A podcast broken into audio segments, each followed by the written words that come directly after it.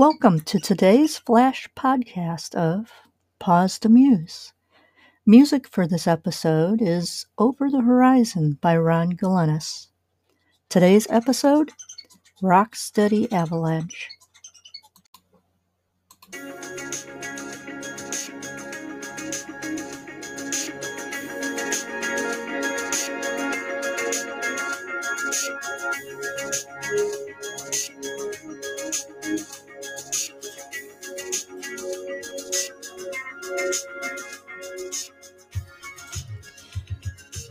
There is a wonderful opportunity in Cleveland, Ohio, and around the country called Rock Steady Boxing. Rock Steady Boxing encourages people with Parkinson's to exercise, but gives you that macho feeling that you're boxing and doing something really magnificent. But what it's really doing is keeping you moving, getting you stretching, getting you doing anything but sitting in a chair watching TV, and ruminating about your shaky future. I joined this group because my doctors recommended it. They were one of many founders of it here in Cleveland.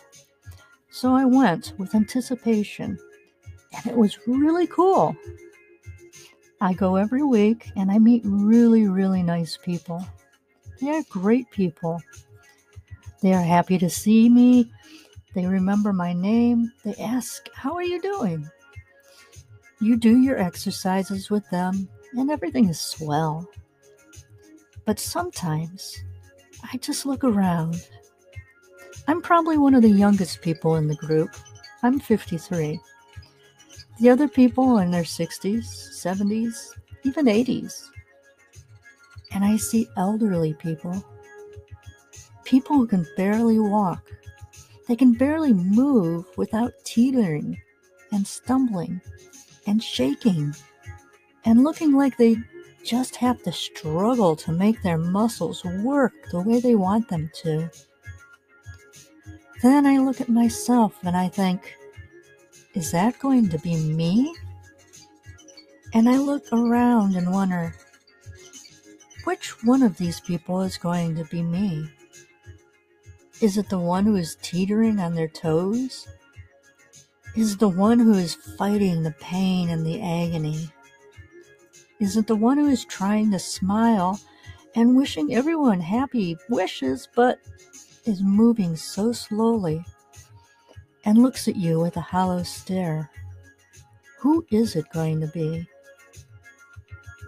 Well, I'm going to be Joyce. And whatever disability I'm going to have, I will have. And my symptoms will only increase.